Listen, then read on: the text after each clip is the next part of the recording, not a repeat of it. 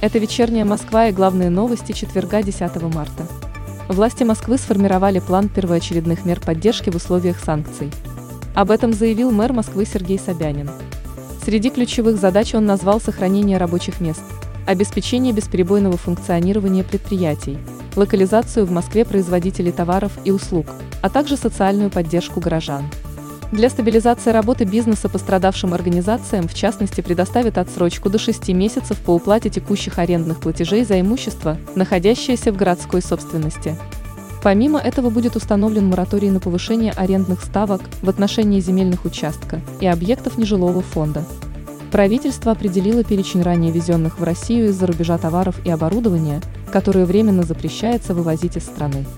В перечень включено технологическое телекоммуникационное медицинское оборудование, транспортные средства, сельхозтехника, электрическая аппаратура, всего более 200 наименований товаров.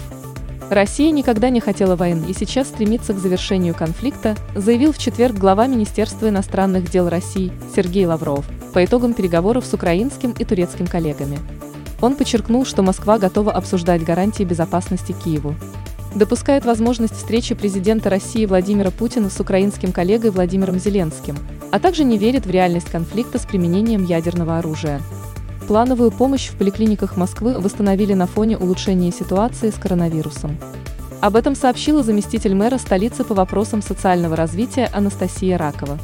Она отметила, что в настоящий момент в городе наблюдается снижение уровня заболеваемости COVID-19. Самой читаемой московской новостью 10 марта по версии новостного агрегатора СМИ-2 стало сообщение о том, что власти Москвы выделят 500 миллионов рублей на льготное кредитование для создания сети питания после приостановки работы ресторанов «Макдоналдс». Об этом сообщил мэр города Сергей Собянин в ходе встречи с представителями сферы торговли и услуг.